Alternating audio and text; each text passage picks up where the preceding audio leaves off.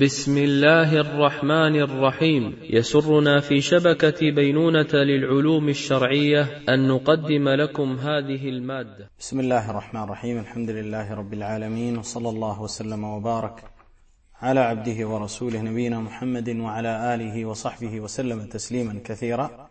فهذا هو اليوم الرابع في شرح هذه المنظومة وهي لامية ابن الوردي رحمه الله. وهو ختام أيام الدورة التي نسأل الله جل وعلا أن يجعلها في موازيننا جميعا. نعم تفضل شيخ سلطان. بسم الله والحمد لله والصلاة والسلام على رسول الله وعلى آله وصحبه أجمعين.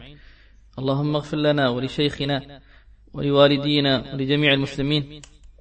قال الناظم رحمه الله تعالى قصر الآمال في الدنيا تفز فدليل العقل تقصير الأمل. إن من يطلبه الموت على غرة منه جدير بالوجل. غب وزر غبا تزد حبا فمن. أكثر الترداد أقصاه الملل. خذ بحد السيف واترك واترك غمده. واعتبر فضل الفتى دون الحلل. لا يضر الفضل إقلال كما لا يضر الشمس إطباق الطفل. نعم. الناظم رحمه الله بعد أن حذر من بعض المساوئ المتعلقة بمحبة الدنيا والتعلق بها وما يشغل العبد عن طاعة الله سبحانه وتعالى قال بعد ذلك قصر الآمال في الدنيا تفز فدليل العقل تقصير الأمل. قصر الآمال. حذر مرة أخرى من أمر الدنيا. والمؤمن الذي يعرف قدر الدنيا ويعرف النعيم الذي في الآخرة لا شك أنه لا يكون طويل الأمل بل يكون قصير الأمل. ولكن ما هو قصر الأمل؟ قصر الأمل أن الإنسان يعمل في هذه الدنيا وكأنه يفارقها عن قريب. ولا يكن حاله لا يكن حاله كحال اليهود الذين أخبر الله جل وعلا عنهم بقوله يود أحدهم لو يعمر ألف سنة. ليس قصر الأمل بأن الإنسان يترك العمل في هذه الدنيا أو يترك التجارة أو يترك الوظيفة فإن هذا لا يقول به عاقل. ولذلك قيل لو عمل الإنسان بمقتضى قصر الأمل ما كتب العلم ولا ولا صنف. إذا كان الإنسان سيأخذ فقط بمقتضى قصر الأمل فإنه حتى التأليف وحتى هذه العلوم لن يقوم بها العلماء. كما ذكر بعض أهل العلم. وإنما المقصود بذلك أن الإنسان يسعى في آه، العلوم سواء في العلوم الشرعية أو في غيرها مما فيه نفع للبشرية جمعا وبما فيه انتفاع الإنسان في هذه الدنيا في أمر عمارة الأرض ونحو ذلك. لكن ما الذي يحمل الإنسان على تقصير الأمل أو على قصر الأمل؟ الذي يحمله على ذلك علمه بأن أجل الموت مطوي عنه لا يدري متى يطلب. أجل الموت مطوي عنه لا يدري متى يطلب. متى يأتي ملك, ملك الموت؟ يقبض روحه ويفارق هذه الدنيا. وقد جاء في الحديث لا يزال قلب الكبير شابا في اثنتين في اثنتين. حب الدنيا وطول الأمل. حب الدنيا وطول الأمل. هذه الأمور ملازمة للإنسان حتى وإن كان كبيرا في السن إلا من رحم الله. اذا قصر ال ال ال الأمل هو من الزهد في الدنيا. ولذلك لما سئل سفيان عن الزهد في الدنيا قال هو قصر الأمل. ليس بأكل الغليظ ولا لبس العباية يعني العباية الغليظة. ولما سئل الإمام أحمد رحمه الله كذلك عن الزهد في الدنيا قال هو قصر الأمل والإياس مما في أيدي الناس. والإياس مما في أيدي الناس. إذا المقصود في نصح الناظم رحمه الله لك يا طالب العلم ولك أيها المستمع الكريم أن الإنسان يعمل لأمر الآخرة ولا يشغله أمر الدنيا لا يشغله أمر الدنيا. ثم قال بعد ذلك إن من يطلبه الموت على غرة منه جدير بالوجل. إن من يطلبه الموت على غرة منه جدير بالوجل. الذي يطلبه الموت ولا يعرف متى موته. وهذه الحقيقة العظيمة التي أخفي عنا موعدها. حتى يكون الإنسان دائما متأهب للعمل. ولذلك قيل في ترجمة بعض السلف كمنصور بن زادان وغيره قالوا لو قيل له إن ملك الموت عند بابك ما زاد في عمله شيئا. لو قيل له ملك الموت عند بابك ما زاد في عمله شيئا لماذا؟ لأنه مستعد. والأصل في المسلم أن يكون مستعدا للموت. أن الموت يأتي الإنسان بغتة. وكما نلحظ الآن بين أظهرنا وفي مجتمعاتنا ما يسمى بموت الفجأة. ينام الإنسان وهو بين أهله وبين أحبابه وتقبض روحه فلا يقوم من تلك النومة. وهكذا يخرج فلا يرجع. فالإنسان يكون دائما مستعدا لملاقاة الله تبارك وتعالى. ثم قال غب وزر غبا تزد حبا فمن أكثر الترداد؟ أقصاه الملل. هنا إشارة إلى حديث يحسنه بعض أهل العلم وهو زر غبا تزدد حبا. زر غبا تزدد حبا. المعنى أن إغاب الزيارة أزيد في المحبة وأثبت في المودة. الزيارة القليلة المنقطعة في كل أسبوع مثلا إذا كان لك حبيب أو قريب أو جليس صالح فلا تكثر عليه من الزيارة.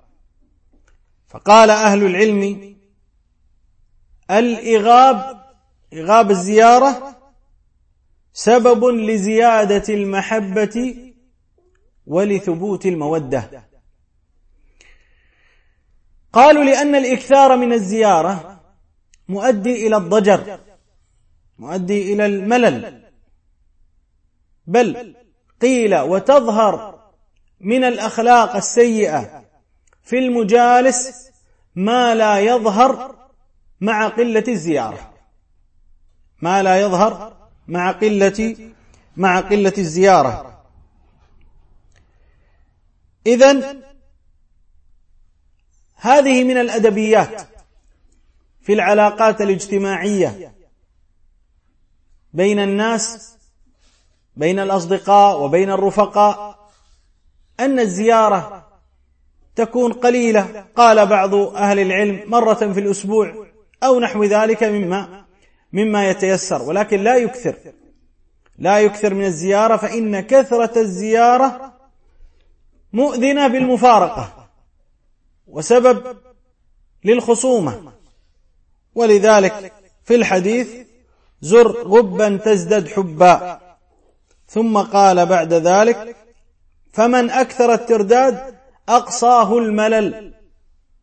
وفي بعض النسخ أضناه الملل. يعني سبب للملل كثرة الزيارة. ثم يؤكد أيضا وهو ينوع في النصائح ما بين ترغيب وما بين ترهيب وما بين طلب وما بين تحذير. في أدبيات مهمة يقول خذ بحد السيف. واترك غمده واعتبر فضل الفتى دون الحلل. ما معنى؟ خذ بحد السيف يعني كن جادا في حياتك. الإنسان إذا أراد أن يقطع شيئا فبحد السيف لا بغمده. لا بغمده. الغمد لا يقطع. والذي يقطعه هو حد السيف. إذا خذ الأمر بجد. الله جل وعلا قال يا يحيى خذ الكتاب بقوة. وهكذا الإنسان يأخذ جميع أموره سواء الدين الدينية أو الدنيوية يأخذها بحزم ويأخذها بحرص ويأخذها بجد واجتهاد لا يتهاون ولا يتكاسل ولا يحصل عنده آه، شيء من التواني ونحو ذلك. إذا عزم الإنسان على أمر توكل على الله جل وعلا وكان جادا في في أخذه للأمور. فهنا وصية إلى الأخذ بالحزم في الأمور. ومما يعين الإنسان على الحزم في أموره أن يعرف قيمة النعم التي هو فيها وأن يبذل هذه النعم في طاعة الله جل وعلا وفيما يعينه على الاستقامة على شرع الله جل وعلا وأن لا يتهاون ولا يستهين بالأمور. فقال بعد ذلك واعتبر فضل الفتى دون الحلل. يعني الشخص يعرف بفضله لا بحلله.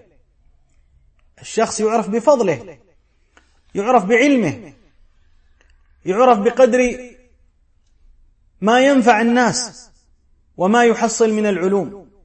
ونحن في زمان للأسف الناس يقدرون الإنسان أجلكم الله على سعر نعله أو على سعر ثوبه. هذه من المقاييس الباطلة. هذه مقاييس أهل الدنيا. فلا ينظرون إلى قيمة الإنسان بعلمه ولا ينظرون إلى قيمة الإنسان بفكره وبفهمه وبتحصيله. ولذلك نرى من البلاء العظيم أن يقدر في المجتمعات الإسلامية أهل السخافات من المشهورين والمشهورات. وفي نفس الوقت لا تجد هذا للباحثين وللخبراء وللمخترعين وللعلماء. وإن حصل فهو في بعض البلدان دون بعض. فهذا لا شك أنه من المقاييس الباطلة والضعيفة. قال لا يضر الفضل إقلال كما لا يضر الشمس إطباق الطفل. ما معنى هذا الأمر؟ يعني لا يضر العالم الذي ينتفع الناس بعلمه لا يضره أنه فقير. قليل المال قليل المتاع. أكثر الصحابة رضي الله عنهم وأرضاهم كانوا فقراء. النبي عليه الصلاة والسلام وهو نبي الأمة وخاتم النبيين والمرسلين جاء بشريعة عظيمة هي ختام هذه الشرائع التي جاء بها الأنبياء ناسخه لها. وكان عليه الصلاة والسلام يربط الحجر والحجرين على بطنه. وكان لا يوقد في بيته نار لا يطبخ أهله. الشهر والهلال والهلال والهلالان وثلاثة أهلة. يقول السائل لعائشة ما كان طعامكم؟ قالت الأسودان التمر والماء. اذا لا يعيب الإنسان الفقر لكن يعيب الإنسان الجهل. يعيب الإنسان الكسل يعيب الإنسان الصفات الذميمة. هذه مما يعاب بها الإنسان. قال في البيت قال كما لا يضر الشمس إطباق الطفل. ما هو الطفل؟ الطفل هو آخر النهار. إذا جاء آخر النهار وقت الغروب غابت الشمس. هل يضر هذا الشمس؟ لا. تأتي الشمس من الغد في البكور فتشرق بهذه الدنيا. ويستفيد الناس من نورها ومن أشعتها النبات والإنسان والصناعات وكثير من الأمور مما مما يستفاد من ذلك. هذا ضرب مثل أن العالم وإن كان فقيرا أو لم يكن له متاع فهذا لا يضره. لا يضر الفضل إقلال كما لا يضر الشمس إطباق الطفل. نعم. حبك الأوطان عجز ظاهر فاغترب تلقى عن الأهل بدل فبمكث الماء يبقى آسنا وسر البدر به البدر اكتمل. أيها, أيها العائب قولي عبثا إن طيب الورد مؤذن بالجعل. عد عن أسهم لفظ واستتر لا يصيبنك سهم من ثعل. نعم بعد ذلك انتقل إلى مسألة حين تكلم عن الفضل وأن الإنسان بفضل علمه وبفضل آه، ما يقدم وبفضل ما يحمل من الخير والنفع قال بعد ذلك وهو يخاطب العاجزين الكسالى الذين لا يعرفون معنى للنشاط. قال حبك الأوطان عجز ظاهر أراد بذلك التوطن المكوث. والرضا بالذلة والرضا بالخنوع والرضا بأن يبقى على حاجة وعلى آه، مد الأيدي إلى الناس. قال حبك الأوطان عجز ظاهر فاغترب تلقى عن الأهل بدل. هذا الذي يتعلق بالدنيا ولا ينظر في أمر انتفاعه ولا في تعلمه. فلا شك أن هذا مذموم. كذلك الذي لا يستطيع أن يقيم دينه في بلد وهو قادر على السفر إلى بلاد إلى بلاد أخرى الذي مثلا يحارب في دينه أو يحارب في معتقده وهو قادر على السفر إلى بلاد أخرى فهذا لا شك أيضا أمر مذموم.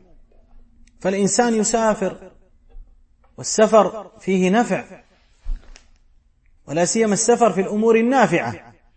كطلب العلم سواء من العلوم الدينية أو العلوم الدنيوية التي يحتاج إليها. يقول الشافعي رحمه الله تغرب عن الأوطان في طلب العلا وسافر ففي الأسفار خمس فوائد تفرج هم واكتساب معيشة وعلم وآداب وصحبة ماجد. لا شك أن فوائد الأسفار كثيرة ونافعة للعبد. والمقصود بهذا الأمر هو عدم, عدم الركود. عدم الركود وعدم الكسل. وعدم القبول بأن الإنسان يكون صاحب اليد الدنيا السفلى التي تقبل من الناس الصدقات أو تقبل منهم المعونات وهو قادر على تغيير حاله. فيقول فاغترب تلقى عن الأهل بدل. أهل أهلك أو جيرانك تجد عنهم بدل. في البلاد الأخرى أو في الأماكن الأخرى التي تنتقل إليها في طلب الرزق أو نحو ذلك. قال فبمكث الماء يبقى آسنا. وسر البدر به البدر اكتمل. يقول مكث الماء يبقى آسنا. يعني متغيرا. يقال آسن ويقال آجن. يعني المتغير. تغيرت رائحته وتغير طعمه وتغير لونه وصار لا يصلح للشرب. هكذا الذي يبقى. في مكانه. يفسد حاله. قال وسر البدر به البدر اكتمل. سر البدر يعني ذهاب البدر. القمر. القمر حين يغيب ويذهب يعود بعد ذلك بدرا مكتملا. وهكذا الإنسان إذا عود نفسه على آه، الحركة وقد قيل في في في كلام العوام في في الحركة بركة. وهذا لا شك أن الإنسان كلما اجتهد في أمر ينفعه وينفع أبناءه أو ينفع أهله وينفع نفسه قبل ذلك فلا شك أن في هذا موافقة لأدلة الشريعة ولحال الصحابة رضي الله عنهم وأرضاهم الذين كانوا يسعون في البلاد سواء في طلب العلم أو في طلب التجارة أو في نحو ذلك. قال أيها العائب قولي عبثا. هنا يخاطب من لم يقبل هذه النصائح؟ وقال أيها العائب قولي عبثا. لم يقل الناظم هنا رحمه الله أيها العائب قولي علما أو انتقادا صحيحا نافعا وإنما قال عبثا. هذا حال بعض الناس. بعض الناس يتربص بك لا يقبل منك الحق ابدا. ودائما هو في موطن النقد لغيره. لا يحسن أبدا أن يعترف بالجميل لأحد إلا ما كان على هواه. فهو يشكو من هذه الفئة ويقول أيها العائب قولي عبثا. لأن بعض العيب هو ليس بسبب العيب في المقالة أو في الكلام أو في وإنما العيب في الفهم كما قيل وكم من عائب قولا صحيحا وآفته من الفهم السقيم. اذا ما أسباب رد الحق؟ أسباب رد الحق قد يكون الحسد. من أسباب رد الحق قد يكون البغض والحقد والكراهية. عدم قبول الحق ممن خالفك عدم الاعتراف بجهلك أو بضعفك أو بنقصك. هذه من أسباب عدم قبول الحق. لا تريد أن يكون لفلان من الناس عليك فضل. ابدا. فترد الحق الذي جاء به. وهذا لا شك أنه سبيل وخيم. وعاقبته ردية. فيقول أيها العائب قولي عبثا إن طيب الورد مؤذن بالجعل. الجعل ما هي؟ الجعل كائنات صغيرة مثل الدود. هذه تعيش في القاذورات وتتأذى من الريح الطيبة فهو يخاطب هذا الذي لا يقبل منه الحق ولا يقبل منه النصح النافع. يقول حالك كحال هذه الحشرات أو هذه الكائنات التي تعيش وتتعود على العيش في أماكن القاذورات فإذا جاءها الشيء الطيب تتأذى منه. وهذا للأسف ما يذكره ابن الوردي رحمه الله. وهو في ذاك الزمان لا شك أنه موجود في هذا الزمان. أن من الناس من لا يقبل الحق. تأتيه بالبراهين. وتأتيه بالادله الواضحة وتأتيه بالحجج البينة لا يقبل بل يصر على أنك على باطل. وإن كان قولك هذا مدعما بالأدلة الشرعية من الكتاب والسنة وفهم السلف وإجماع العلماء وتقريراتهم إلا أنه لا يقبل منك لأنك أنت القائل لأنك أنت القائل به. فيقول أيضا محذرا غيره عد عن أسهم لفظي واستتر لا يصيبنك سهم من ثعل. هذا نوع تحذير من الناظم رحمه الله أو نقول نوع تهديد. وكأنه يقول لا تتعرض لي بالنقد الباطل ولا بالافتراء أو اللعب أو العبث. فإن سهامي ستصيبك ومعنى ذلك كلامي وتحذيري. فإنه قال عدي ابتعد عن أسهم لفظي واستتر لا يصيبنك سهم من ثعل. ثعل من هم؟ هم قوم من العرب كانوا يجيدون الرمي بالسهام. واشتهروا بذلك. يقول امرؤ القيس رب رام من بني ثعل متلج كفيه في قتره في قتره.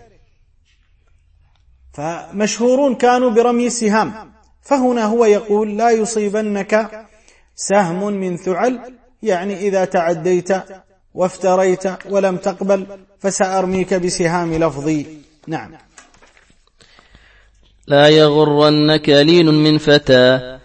إن للحياة لينا يعتزل. أنا مثل الماء سهل سائغ ومتى سخن آذى وقتل. أنا كالخيزور صعب كسره وهو لين كيفما شئت فتل غير أني في زمان من يكن فيه ذا مال هو المولى الأجل. واجب عند الوراء إكرامه وقليل الماء فيهم يستقل. كل أهل العصر غمر وأنا منهم فاترك تفاصيل الجمل. وصلاة الله رب كلما طلع الشمس نهارا وأفل. للذي حز العلا من هاشم أحمد المختار من ساد الأول.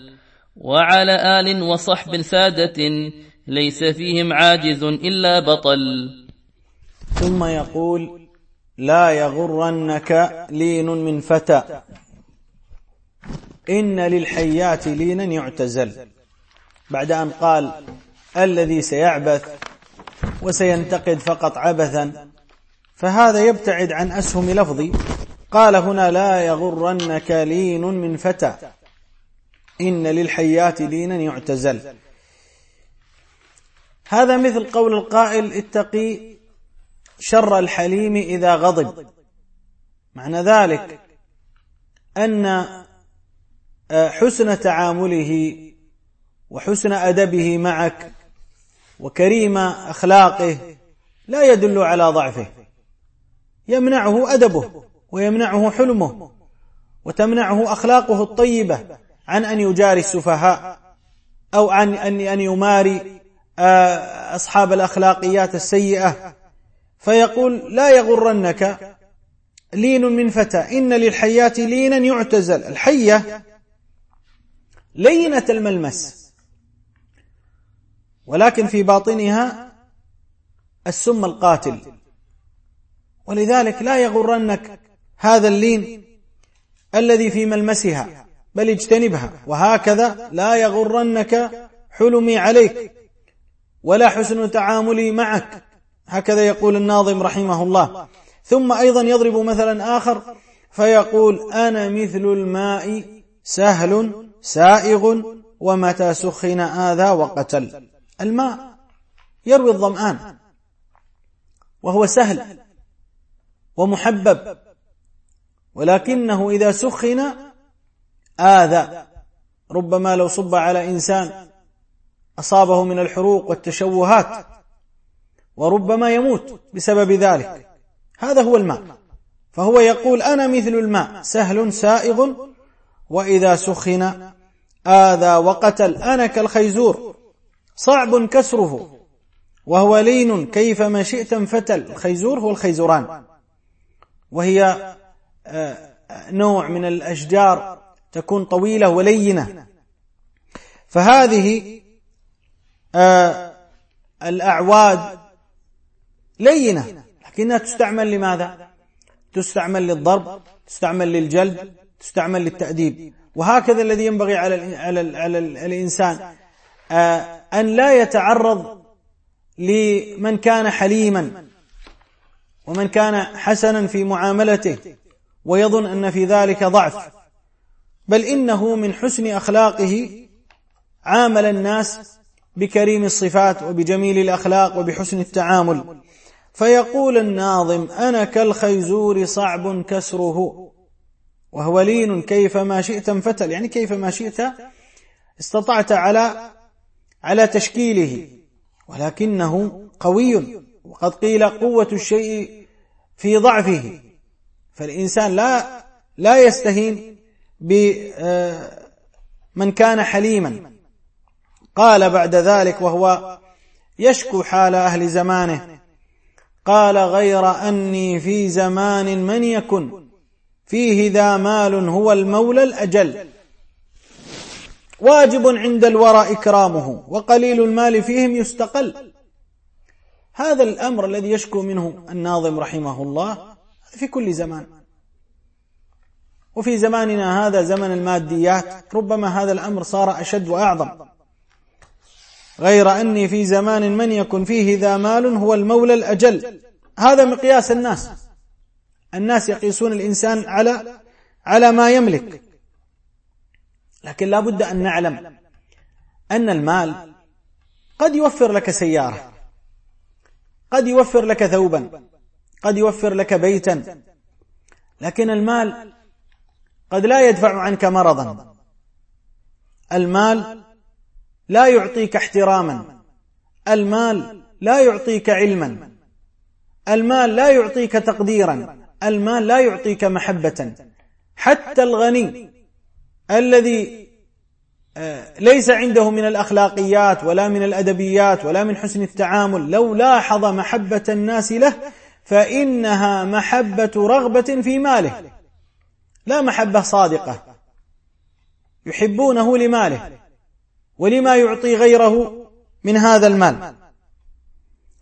فهذا المال لا يعطيك سعادة لا يعطيك راحة بال لا يعطيك آه، علما لا يعطيك فهما لا يمكن أن تشتري ببعض الدراهم الدراهم شيئا من الفقه ولا شيئا من التوحيد ولا شيئا من التفسير ولا لا يمكن أن تحصل علم.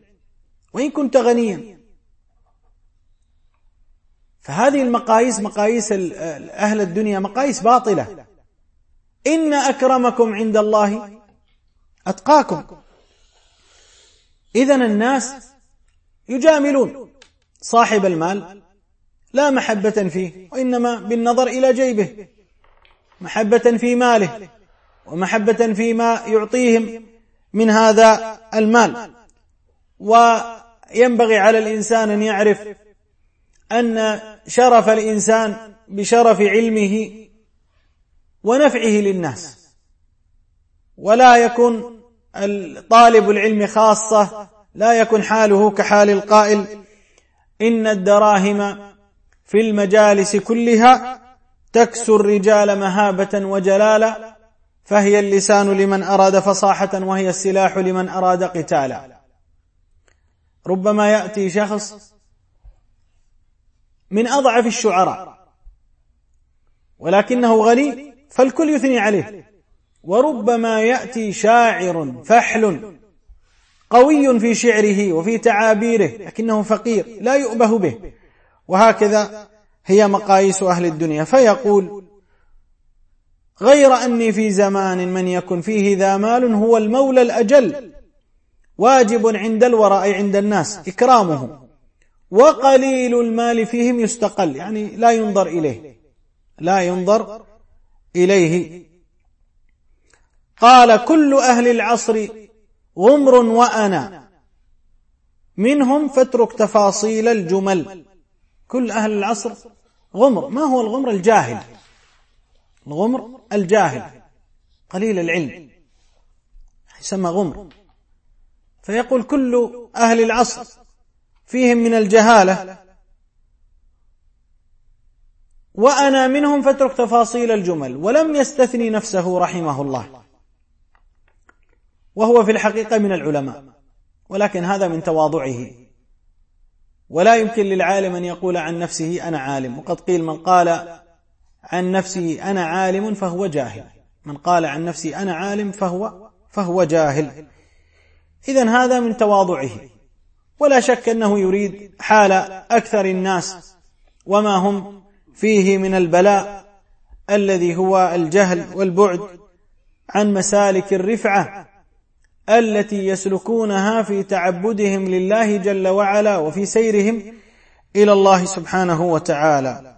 ثم ختم هذه المنظومة بقوله وصلاة الله ربي كلما طلع الشمس نهارا وأفل يعني كلما طلعت الشمس وغابت. والصلاة من الله جل وعلا يراد بها هنا على النبي عليه الصلاة والسلام هو الثناء عليه في الملأ الأعلى. قال للذي حاز العلا من هاشم. يعني جد النبي عليه الصلاة والسلام هاشم ابن عبد مناف ابن قصي قال للذي حاز العلا من هاشم أحمد المختار من ساد الأول وهو سيد ولد آدم عليه الصلاة والسلام. قال وعلى آل وصحب سادة. الآل هم الذين تحرم عليهم الصدقة ومنهم ومنهم زوجات النبي صلى الله عليه وسلم.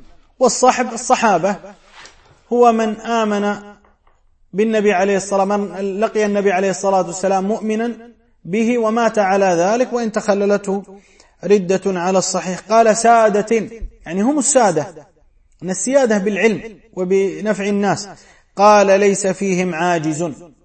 أي ما فيهم كسول ما فيهم عاجز ما فيهم متواني.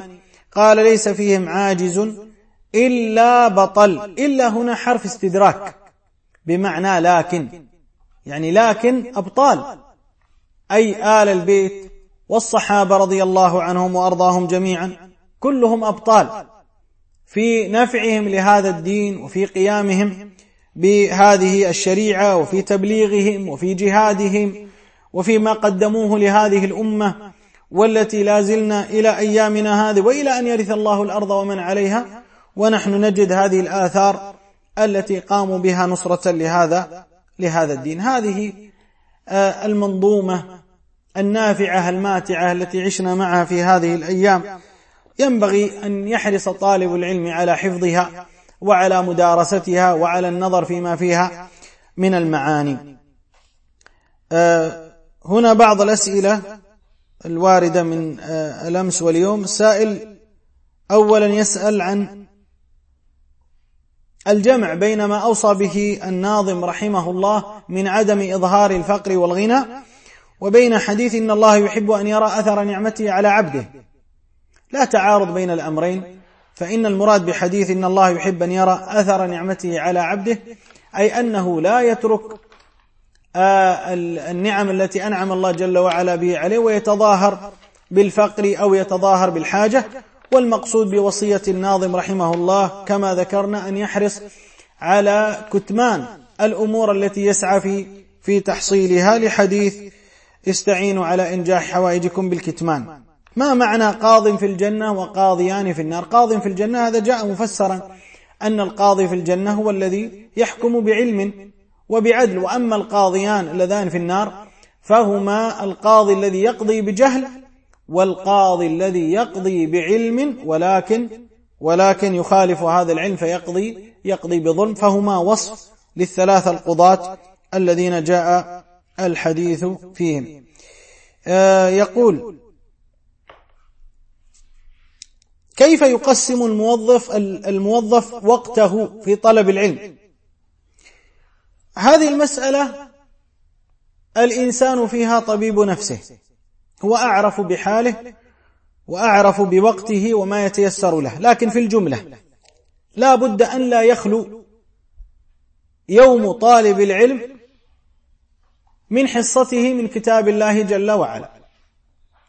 أولا قراءة ومراجعة أو حفظا. والأمر الثاني أن لا يخلو أيضا من مراجعة العلوم التي سبق وأن حصلها العلوم الشرعية. فيحرص على المراجعة لأنه كما قال أهل العلم يحفظ العلم بثلاثة. يحفظ بتدريسه أو بدراسته أو بمراجعته. ولا يمكن أن يحصل الإنسان العلم بغير هذه الطرق. كذلك النظر في الأولويات. يعني مثلا ينظر في وقته قبل نومه وينظر في وقته آه، في حال راحته واستجماع قوته.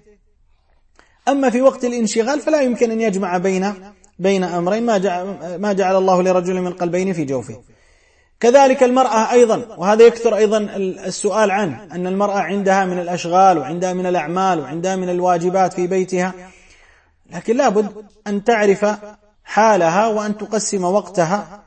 ولا يتذرع الإنسان دائما بكلمة أنا مشغول فقد رأينا أن أكثر الناس كلاما في هذا الأمر وتردادا له بقوله أنا مشغول. هو أكثر الناس تضييعا لوقته للأسف الشديد. الأوقات موجودة ولكن حسن تنظيم الوقت هو سبيل للانتفاع للانتفاع به. نكتفي إن شاء الله بهذا وبهذا نختم. وفي ختام هذه الدورة أسأل الله جل وعلا أن يجعل ما قدمناه في موازين حسنات الجميع. من حضر واستمع وقيد وشارك وتابع ونسق وبث وغيرهم ممن كان له أثر أو حضور في هذه الدورة. ولا ننسى بعد شكر الله جل وعلا فله الشكر وله الحمد سبحانه وتعالى على آلائه ونعمه. أن نشكر دائرة الشؤون الإسلامية والعمل الخيري على ما يقومون به من جهود ومن هذه الجهود هذه التهيئات التي بين أيدينا. كما لا ننسى أن نشكر القائمين على هذه الدورة آه، وهم آه، مركز رياض الصالحين الإسلامي بدبي من إدارة ومن موظفين ومن منسقين ونحو ذلك. أسأل الله جل وعلا للجميع التوفيق والسداد. ولا لا ننسى أيضا أن نشكر آه، الإخوة في آه، شبكة بينونة لما يقومون به من جهود في نشر العلم الشرعي. أسأل الله جل وعلا الجميع التوفيق والسداد. وأسأل الله جل وعلا أن ينفعني بما قلت. وينفع كذلك المشايخ بما قالوا وينفع المستمعين بما قلنا جميعا. نسأل الله جل وعلا للجميع التوفيق والسداد والهدى والرشاد. وصلى الله على نبينا محمد وعلى آله وصحبه وسلم تسليما كثيرا. وآخر دعوانا أن الحمد لله رب العالمين.